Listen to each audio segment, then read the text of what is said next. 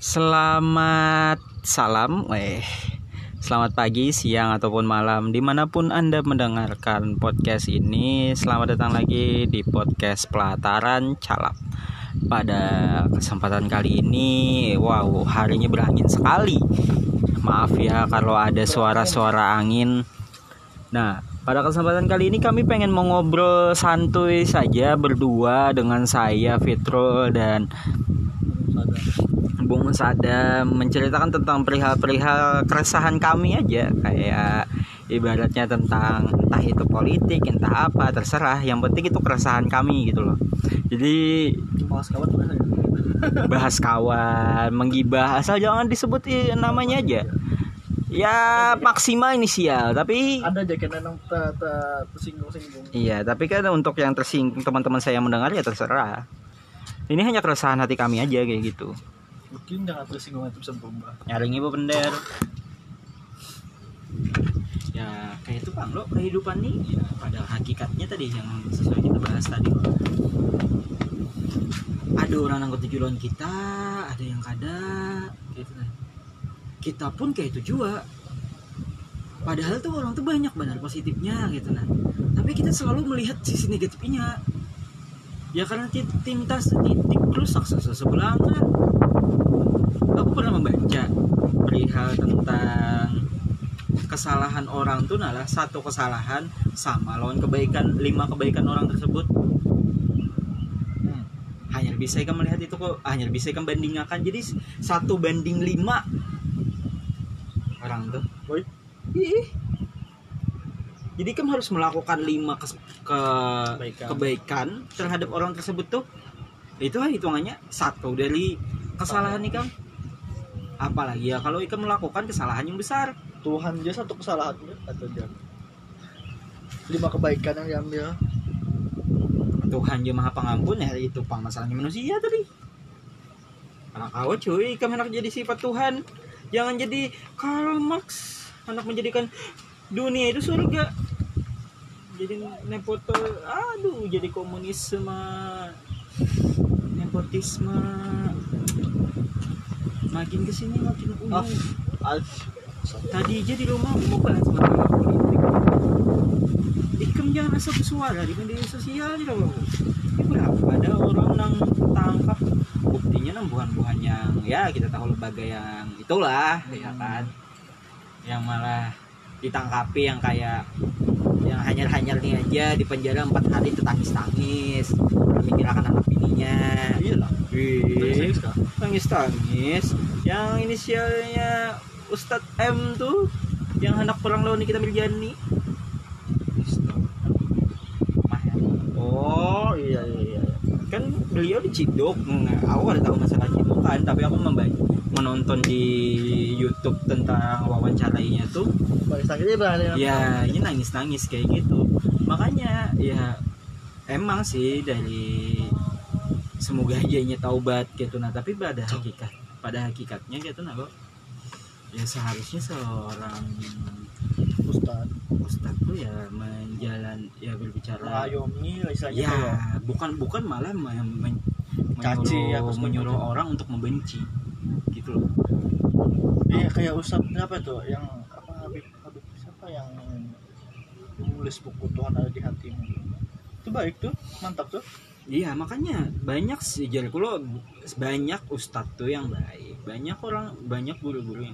Tapi guru-guru yang wani bokor-kor masalah hal-hal tentang keadilan kebenaran, namun dengan cara yang kurang keras kayak gitu, malah banyak respeknya dibandingkan orang-orang yang mengayomi tadi. Kembali lagi 1 kesalahan tadi berbanding 5 kebaikan, berarti banyak 5 ustadz yang baik gitu nah. Tapi orang pasti tertuju dari sudut pandang itu aja gitu kan. Nah, aku bukan menyalahi cara aturan sidin berceramah dan sebagainya, itu aturan sidin dan sidin terserah. Tapi pada hakikatnya kembali lagi ke perspektif kita masing-masing sebagai pendengar gitu nah, apalagi netizen. Kayaknya kurang kalau gitu nah. Cuma ya, kayaknya di Indonesia tuh lebih ketujuan kayak Jepang terus sana. Orang tuh lebih ketujuan barbar pengen sudah dari darah nenek moyang Indonesia waktu itu. Penjajah jadi lawan Amun barbar pada dijajah kita langsung diperangi. Ada awal-awalnya. Iya sih. Karena ya. Awal-awal kita kan nggak tahu. Kayak istilahnya kan Indonesia itu kan orang-orang kayak sifat itu masih baik gitu. Ya. Orang-orang pada hakikatnya kan Belanda tidak mengakui bahwa dia menjajah Indonesia. Dia kan hanya apa namanya hanya berdagang di Indonesia. Kita yang merasa dijajah. Kita merasa dijajah. Cuman kan Belanda masuk ke pemerintahan juga loh. Itu dong. Dia menjadi hakim. Keadilan di negara orang harusnya nggak boleh. Kalau berdagang kan sesuai etika yang ada negara yang dia tempat. Cuman mau kada kaitin misalnya ada bang. Nah, amun kada kayak gitu. Kita pun masih banyak kan mengikuti hukum-hukum dari Belanda juga. Masih banyak. Dari negara kita ideologi demokrasi gitu. RUU KHP itu kan dari zaman Belanda. Habis itu dirubah, kada tahu dirubah atau kayak gimana ya. Habis itu ya yang besar-besaran kemarin di demo.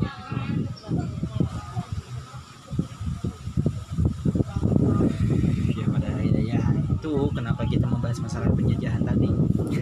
Ya aku mah resah aja gitu. Nah makanya jangan lanjut. Hati-hati sih berkoar-koar di media sosial sekarang karena ya pada hakikatnya sistemnya sama kayak zaman orde itu. Kalau ikam kada sesuai dengan apa yang ada. Lebih baik bungkam lah menurutku. Lebih baik diam dulu.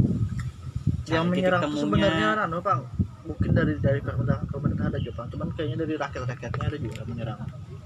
Yang mungkin ya, pro terhadap pemerintah ya. Iya karena kita kan ada dua kubu. Ya kurang lebih Amerika aja gitu nah. Cuman Amerika tuh walaupun gitu terulainya kada pernah nangkai sampai saat itu. Biar nangkai apa aja tetap patuh lawan pemimpinnya. Masa sehari kayak ini kan aku bertakun di Amerika tuh kada ada sehari tanpa demo. Di mana ada? Nah, berarti banyak orang yang kayak ini nah keadilan. Menurut aku lah perspektif aku, sudut pandang aku, keadilan yang menurut ikam adil apa? Paham kada sih? Kayak ini loh. Menurutku adil, menurut ikam kada adil. Terus ikam bermamai lawan aku, kada adil terus lagi kini, tapi menurutku adil. Dan aku mengerjakan keadilan aku tersebut apa? Ya sama aja sama orang-orang yang di atas kayak itu loh. Ibaratnya menurutnya adil. Kita berkoar kayak apapun kada dengarinya ya kita berubah mindset. Kenapa kita supaya hidup kita tuh sederhana tapi adil bagi diri kita seorang, kada usah ikut campur tentang permasalahan orang gitu loh. Ikam boleh mengeluarkan keadilan untuk halayak banyak, tapi kalau sudah kada didengar orang, ngapain? Itu aja, ngapain? Uyuh capek, kamu menggerakkan masa, ujung-ujungnya kada didengarkan, kamu uyuh loh. Baik duduk di rumah, begawi sesuai, rezekinya ada, duitnya ada, jalan, bini kada mengeluh, ibaratnya gitu, namun sudah berumah tangga, ya udah, ya mati ya kita ya kayak, ya ibaratnya ditakuni nongkar tangga sorangan juga, gitu nah.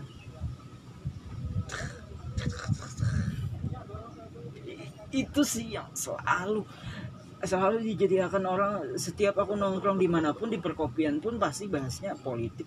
Jadi pembahasan politik itu hal yang paling aneh.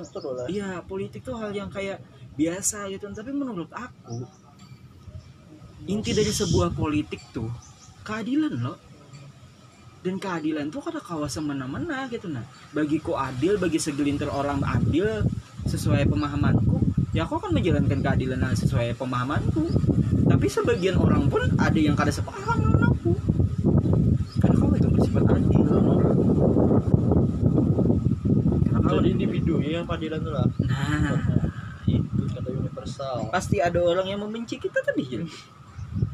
Sebaik apapun kita, pasti ada orang yang membenci kita. Berarti sebaik apapun kita berlakukan sesuatu, pasti ada yang benci lawan kita. Pasti ada yang kada ketuju lawan kita. Entah itu kada ketuju kita diasingkan dari lingkungan sosial tersebut, atau kita diusir dari lingkungan tersebut. Para dua tuh ya. Atau salah tiga lagi. Ikam yang mengasingkan diri ikam seorang. Karena ikam berpegang teguh dengan keadilan ikam. merasa kada sesuai lawan orang. Itu aja lagi.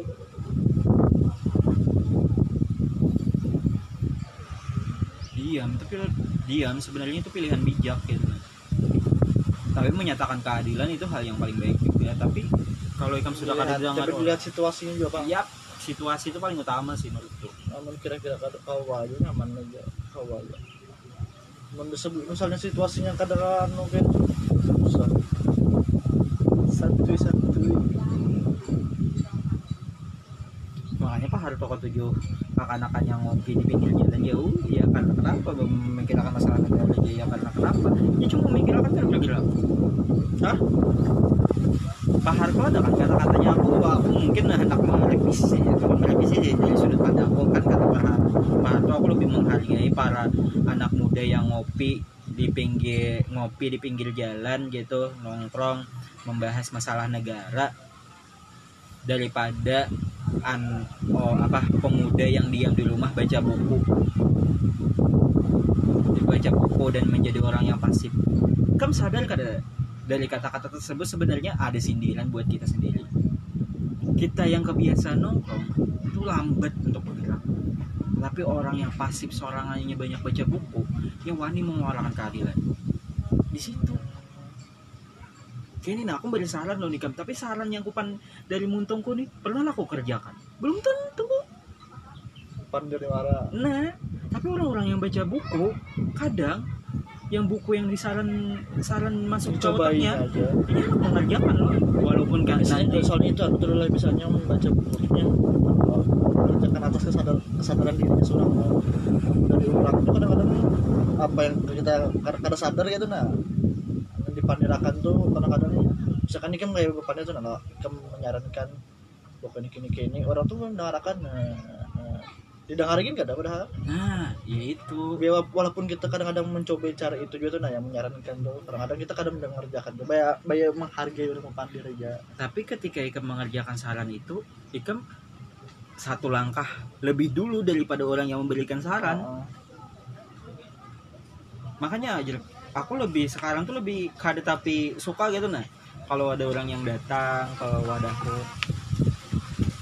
atau bekawan wadahku lo aku merasa kayak bependel nih kian minta saran bang lebih kenapa tujuh lagi dah aku memberi saran ke orang kenapa aku merasa kayak takut aja orang tuh melompat jauh bisa kada nyaman mundam sama masa kada nyaman kalau beda orang masa kada nyaman ya, atau masalahnya salah tangkap kita maksud kita tuh hendak nang kini udah salah tangkap jadinya salah negatif gitu benar makanya misalnya udah sambat ini menurut pendapat aja kan gini iya amun nikah hendak empati serang kadang nah aku lebih menyambat kayak itu aja ini pendapatku terserah kamu nak mau pakai atau kada dah kada nak coba ikam kene itu kayak kita mendoktrin orang gitu nah amun orang seperti tuh melakukan amun seperti amun kita melakukan itu terus orangnya tuh maju daripada kita menyesal kita nah penyesalan di akhir kenapa orang bisa kenapa kita kada ya mesti ujung-ujungnya kan yang orang nyambat kita cobanya orang kene timbul orang itu nang membalas iya. Seperti kenal. Terus juga aku tadi berpikiran kayak ini loh. Semua tuh ada waktunya loh. Semua tuh ada loh orang nyambat. Semua tuh ada waktunya. Kayak Obama menjabat 14 tahun jadi pemerintahan Amerika, sedangkan Donald Trump baru di umurnya 57-an hanya bisa menjabat jadi presiden Amerika gitu nah loh. Si Obama pensiun, si Trump baru naik. Dari sini aku berpikir ada orang yang mati-matian bekerja keras kayak Bill Gates, tapi hokinya di Bill Gates. Maksudnya? Iya, contohnya kayak gini. Ikan bekerja keras nih, damlah. Ikan bekerja keras, aku bekerja keras. Sama-sama di bidang, misalnya kita di bidang IT nih. Habis itu aku mau ulah suatu website. Ikan mulai website. Sama-sama kita memasarkan, sama-sama kita gila-gilaan nih. Bersaing sangat ketat, tapi siapa yang diberi hoki oleh Tuhan? Salah satu jadi lihat kita berdua antara dua ikam mau menerima kolek loan aku kah atau aku yang pergi menjauh kada hendak lagi di bidang IT kada hendak lagi bidang website entah aku hendak mencari bidang lain lagi gitu ya sesuai ya makanya kerja keras kerja keras itu tuh bisa dapat hasil yang baik sesuai doa Tuhan. Lawan filtro satunya. Saya sini Pak. Ya di situ.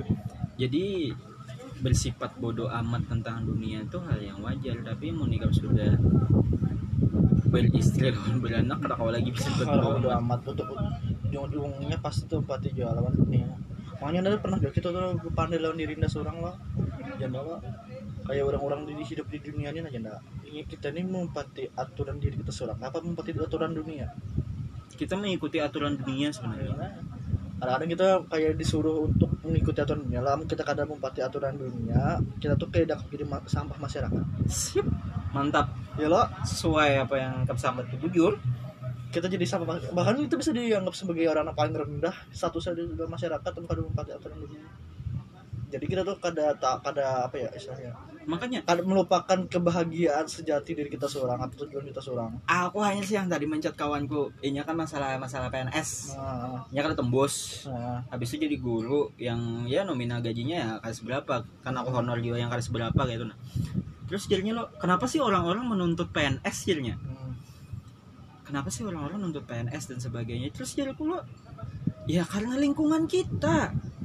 Lingkungan kita tuh suka membandingkan, itu yang pertama ya bro. Yang kedua, lingkungan kita tuh suka menuntut, entah itu lingkungan Ikam, entah lingkungan aku, tapi sebagian besar lingkungan di negara kita itu menuntut kita untuk jadi orang. Itu kesalahan orang-orang kayak kita nih. Makanya artis-artis tuh salah melakukan satu kesalahan, dihujatnya mati-matian. Siapa yang mano kata-kata anjay? Lutfi itu. Iya, apa juga kita bahas. Banyak orang. Ya, kita tahunya sudah yang nyambet anjay itu. Ya ibaratnya lo inya hendak menguarakan pendapat inya. Tapi pada hakikatnya orang benci dengan inya gitu nah. Kayak apapun inya hendak melakukan perbuatan baik karena itu orang inya, karena inya satu kesalahan aja ada bakalan kawa. Padahal aja kayaknya orang sudah dipikirkan apa juga. Nah. Rasanya kerasa di up, kerasa dinikahkan. Nah, maksudku amuninya hendak kada menyambut anjay gitu nah, ingin mengorakan gitu. Kada usah netizen tuh mengomentari terlalu rumit. Nah, ya kada kayak gini aja lah. Aku merasa damai. Kata-kata bangsat tuh kada dibolehkan loh. Kada sopan. Ya. Tapi banyak jadi lingkungan kita yang menyambut bangsat. Bangsat tuh dia sudah dilarang agama. Kata-kata kotor tetap. Kata-kata kotor tetap aja kita memakai. Nah dari situ jadi loh. Pada hakikatnya mau menyambut bangs apa anjay itu kata-kata kotor ya silakan ya, aja kayak itu silakan aja berarti ya udah berartinya kada pernah menyambut anjay mungkin ya loh. Tapi yang jadi masalah kan loh ya kadang-kadang karena loh inya apa ano yang apa istilah orang hendak minta di penjara lah orang nyambut kayak gitu. Nah itu benar ya jadi permasalahan. Benar jadi masalahnya. Padahal banyak kaula muda yang menyambat bangsat gitu nah. Polisi ya biasa gitu nah menyambat bodoh, goblok gitu nah. Polisinya kah atau lembaga-lembaga lainnya pada hakikatnya gitu nah. Ya karena kau juga di penjara gitu nah. Ya kata-kata kotor tuh ya sudah jadi kayak kebiasaan. Iya. Dari style hidup kurang. Ketika Ikam emosi ya Ikam akan menyalurkan ekspresi Ikam dengan kata-kata tersebut gitu nah. Karena kalau Pina memendam mereka bandel ya boh matinya aja lagi gitu. Jadi orang diam tuh ya kada nyaman juga gitu nah. Memendam tuh Bang sampai manunya sampai istilahnya terpikir sampai mati tuh Bang. Bercerita boleh tapi jangan sampai menyebarkan aib sendiri menurutku kayak itu sih. Aku masih berpegang teguh itu Bang.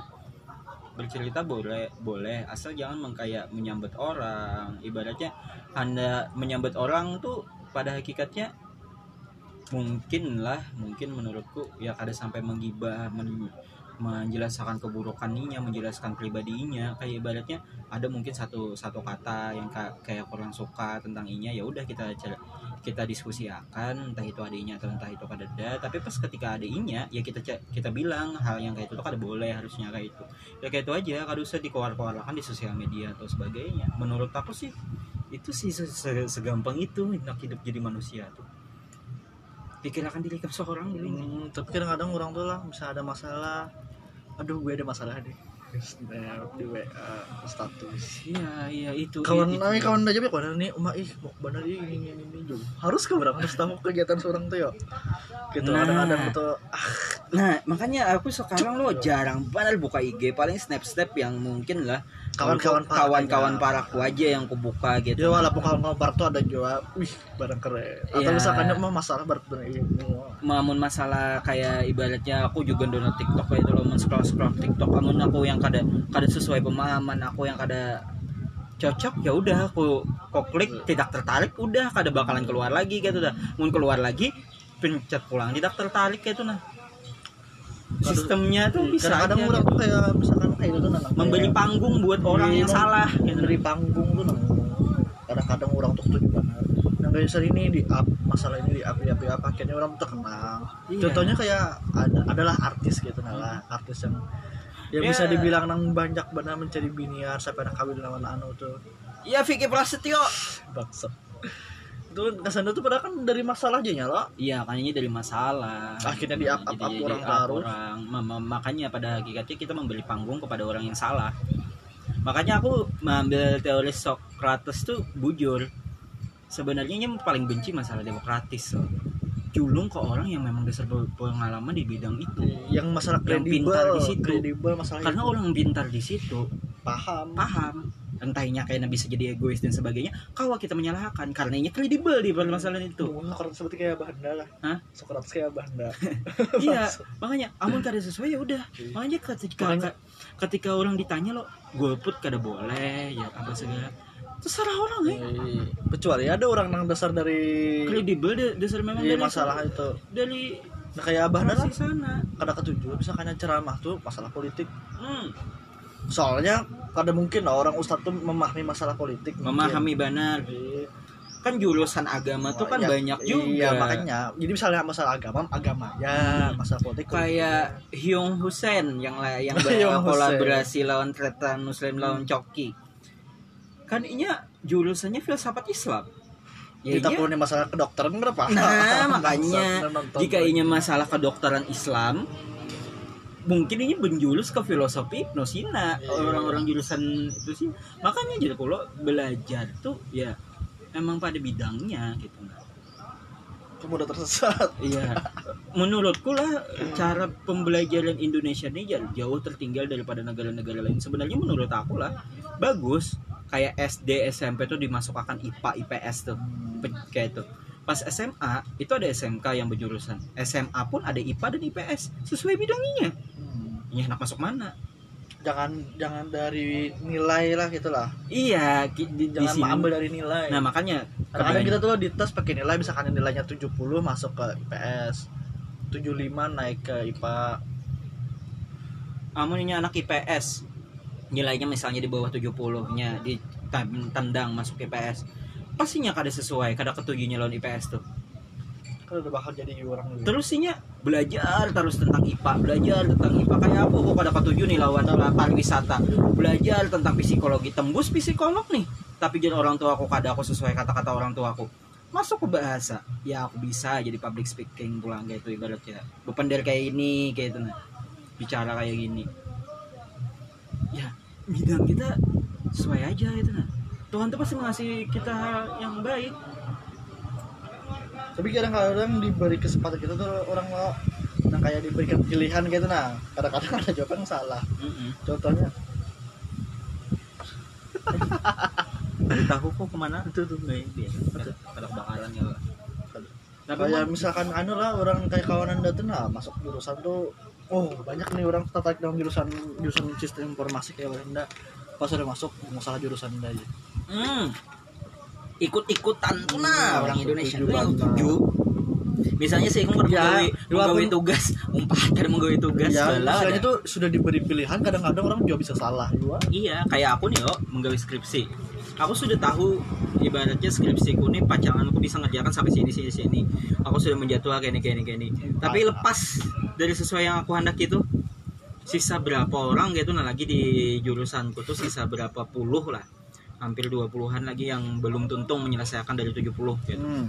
Tapi jadiku lu pas aku sudah hendak menyelesaikan, ya udah kayak Tuhan tuh dengan gampangnya gitu nah memberikan jalan ke sana. Aku kalau niatku udah seribu jul gitu.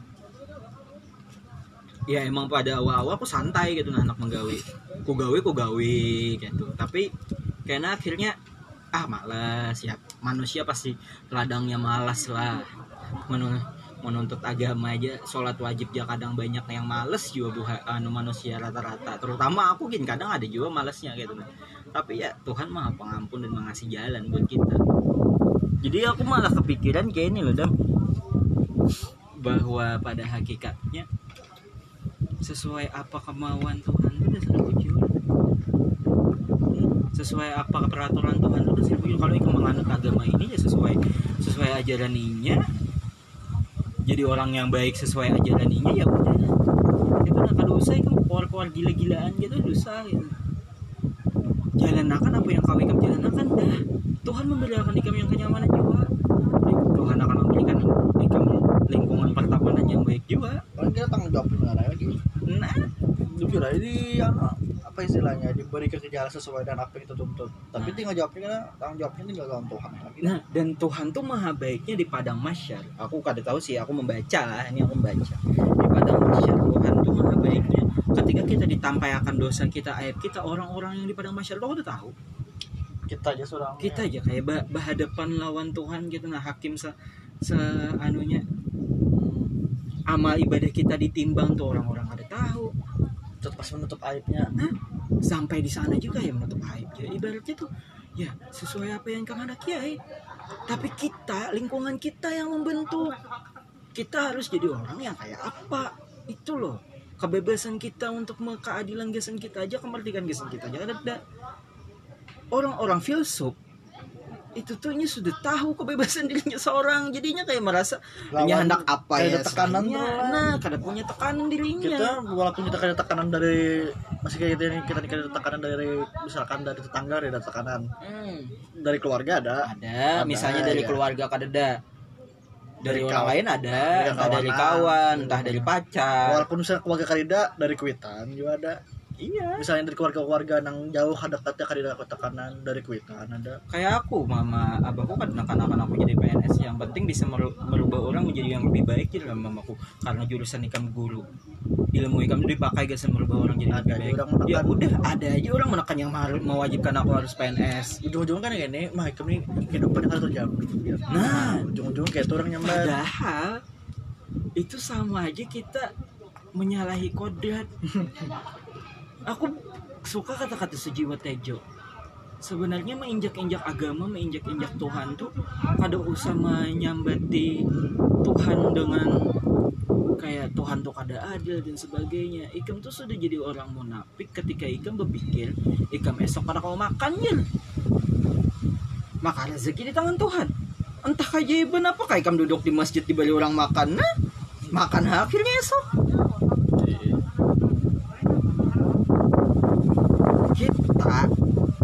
Konsep otak kita nih karena lingkungan, terus kita karena lingkungan itu aku ada nyalahkan lingkungan juga kan lah, tapi karena kita otak kita termindset dengan di lingkungan kita, habis itu kembali lagi termindset ke otak mungkin kita, lalu kita mencurigai tentang perihal masa depan kita yang belum pernah kita jalani.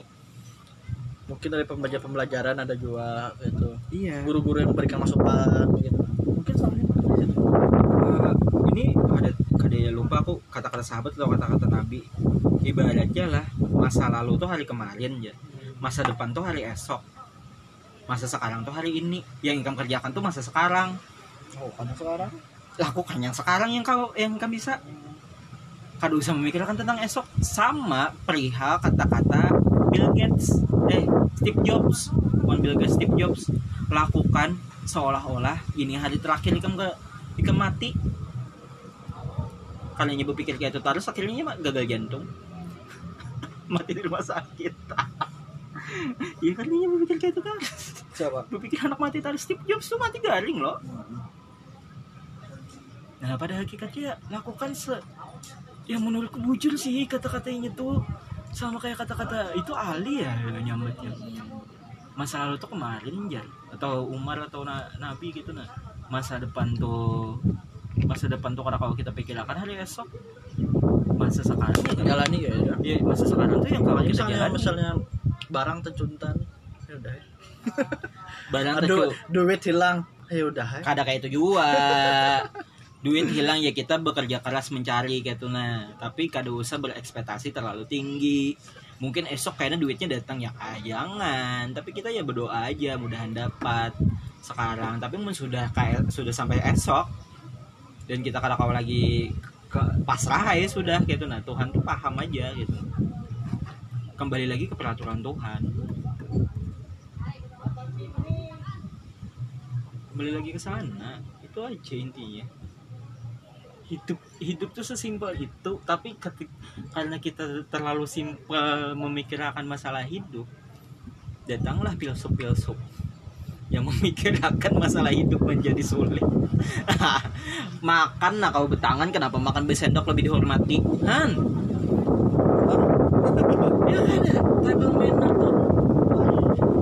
Makan betangan tuh sudah ada tangan kita. Sudah ada makan sudah bisa makan tuh nah. Bapak besendok. Ih, mempersulit hidup loh. Mungkin, tapi ada positifnya kan mengotorkan tangan. Nah. Tangan kotor masih bisa makan. Tapi gara-gara kulit gara-gara pelan loh. Amun tangan kotor lo kan kulit. Nah. Tapi kan itu yang memikirkan hal yang sulit gitu nah. Iya, lebih terhormat makan pakai tangan apa sendok, pada pakai tangan. Padahal nyaman banget. Padahal paling nyaman makan nasi padang betangan kan daripada sendok. Ayamnya karas. Tempat kandangan kan betangan lagi. Besendok malah perbaik ya. Itu nah itu budaya lingkungan pulang membentuk. Aku tempat kandangan tuh rancak lo. Itu kan tempat dia. Kan banget ya diambil sendoknya. Tapi jujur sih aku berterima kasih juga orang mula sendok. Masalahnya mun makan berkuah tuh lebih nyaman bersendok kayak gitu nah. Tapi mun pada hakikatnya mun makan lalapan nyaman betangan cuy. Tempat kadang berkuah betangan. Iya. Habis itu ada pula mempersulit diri besumpit. Han. Mungkin sekarang kita makan sendok. Iya. Belum ada sendok. Iya. Atau mungkinnya kan ada makanan orang-orang sana terus bisa mungkin juga. Iya kan karenanya kan mungkin adalah karena anak budayanya hancur, ya jadinya malah budaya surang nang sama kayak sendok, ya, pakai budayanya seorang, ya, sumpit tuh budayanya orang Asia, pada Asia kita pada Asia juga tapi sendok, Asia Timur lah, Cina terus rasanya Asia Timur, Cina, Asia Selatan tuh ya Arab Saudi, Asia Timur kita, Thailand, ya pada konsepnya tuh nah, tapi kenapa lah ada bingung lah orang-orang di luar sana lah. Anggun Asia lo pasti sambat angkotan kita tahu sipit ya. Matanya. Padahal Asia tuh ada juga matanya nangan lo. Padahal orang Asia kayak kita di Asia Selatan lo, Asia Tenggara nih rata-rata bukannya kotak daripada lonjong. Bukan. Sadar kan rata-rata orang-orang Indonesia nih kotak sebenarnya si Asia Tenggara nih. Kawan gue udah kayak ini tulang pipi ini naik jadi kotak. Kayak aku nih kotak muka aku. Rata-rata. Kalau di Asia Timur tuh lonjong kayak lancip. Makanya bukan Arab Saudi itu lancip. Orang-orang Turki, orang-orang Jepang, Cina gitu rata-rata lancip juga. Kotaan oval mah itu Cina tuh. Kotak ini ada juga sih. Ayo nyebut lah nang di apa tuh nang di Instagram tuh namanya kotak si bijian tuh. Tapi lah ini aku hendak mengkritik sedikit juga tentang Indonesia juga. Indonesia ini sebenarnya aku tuh apa namanya menghargai orang, insya Allah menghargai orang agama lain gitu nah. Tahu kada sih sebenarnya kita nih orang-orang yang pada hakikatnya budaya kita nih mudah benar berubah-ubah. Bisa. Kenapa nah? Zaman dulu tuh Hindu kah Buddha kah dulu masuk ke Indonesia? Buddha lah. Buddha. Majapahit. Buddha dulu, habis itu Majapahit Hindu. Mengembangkan Hindu sampai ke Bali. habis itu Bali tetap jadi negara Hindu. Ya, negara Hindunya kota Hindu, provinsi Hindu gitu. Tapi ibaratnya pas langsung masuk Islam, masuk Kristen, Buhan Belanda masuk, Kristen banyak. Islam dulu. Banyak yang Islam sudah, terus Kristen masuk Buhan Belanda. Ya, contohnya banyak-banyak Kalimantan nih, pedalaman itu banyak yang kayak Kalimantan Tengah itu banyak masih yang menganut agama Kristen gitu, nah, agama baru. Terus masuknya Cina, Konghucu. Nah, pada hakikatnya budaya kita tuh berubah. Iya, nyaman banget terubahnya. Kadang kau berpegang teguh dengan ketetapan. Nah, ngomong kita membandingkan kayak negara Cina, terus negara Jepang kayak gitu, kayaknya sama kayak negara Amerika tuh deh. Nah, budayanya hilang banget. Budayanya hilang benar sudah. Sukunya tuh sudah kayak ada banyak. Sudah dipinggirakan ya, Bang. Jadi budaya aslinya hilang. Makanya ya mereka tuh kan tahu budaya aslinya apa. Ada ya masih yang kayak Hindia kan ya, suku Apache dan sebagainya. Cuma tapi kan segelintir, pesisir banget terus. Iya, segelintir. Gitu. Makanya aku menghargai benar budaya Indonesia ini kan banyak benar budayanya. Ya dihargai, jangan sampai hilang lagi gitu. Karena ada pendatang baru, pakai ideologi baru, tergeser. Kita kan suka tuh kayak cerun-cerun baru tuh ya. Kira-kira tuh sana budaya hanyar Bang tuh. Iya. Nah, budaya kayak selor pensil aja. Iya. Itu budaya hanyar loh. Budaya hanyar zaman dulu. Soal baju kotak-kotak, baju catur apa segala macam tuh.